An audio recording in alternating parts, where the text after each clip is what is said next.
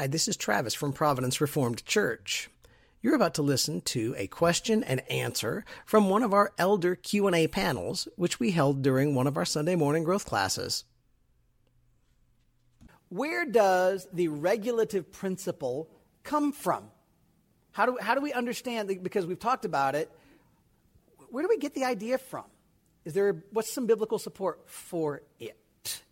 So, Jason, you, you want to chime in on the regulative principle any, or? I will defer. He's going to defer on the regulative principle. These terms confuse me. Okay, so let, let, me tell you the regulative principle is the idea that we do not bring anything into our worship that is not commanded by God in Scripture. And we try to limit what we do in worship to what Scripture says.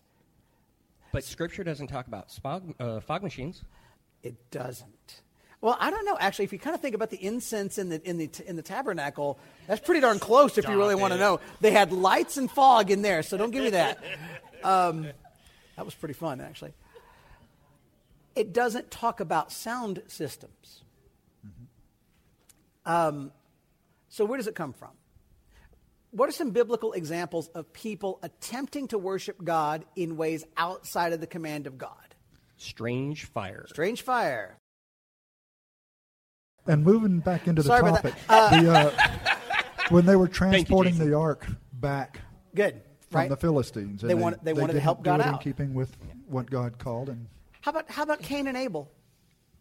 What did what ha- what caused Cain to be angry? Both Cain and Abel brought God something, and God chose to be pleased with one and not the other.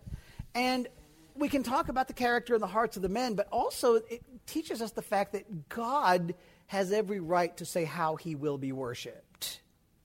Now, one of the cool things, again, if you look at our, our, our second London confession, the, the, the, section on worship talks to us about the fact that we do the things that God commands.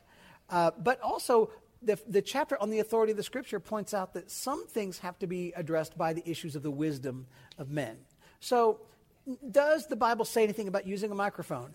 No. Should it? No. Is it wrong to use a microphone? No. That's a it's external to what we do. But when the Bible says this is what you shall do, you you sing, you pray, you preach, you uh, you, you sing in such a way that others hear you, so you're teaching one another. You participate in the ordinances. Those things are commanded by God, and we do them. But I think the difference is when a church says, we also want to add to that list. Again, we're going to have uh, we're going to have Doug Self come up and do a trick riding uh, display. He's going to ride his bicycle in magnificent and glorious ways so that we can all be in awe and praise the Lord for the skill that God's given Doug to do crazy bike tricks. Yeah, or show us the video of the accident. Either way, uh, that would be taking the concept of what's commanded in worship beyond what God commanded. And so, churches that embrace the regulative principle would say, let's not do that. But it's kind of coming out of the principles of Scripture that say that the Word of God is sufficient. We have commands of God. We don't want to bring into, thing, into, into the, the worship of God things that God hasn't commanded.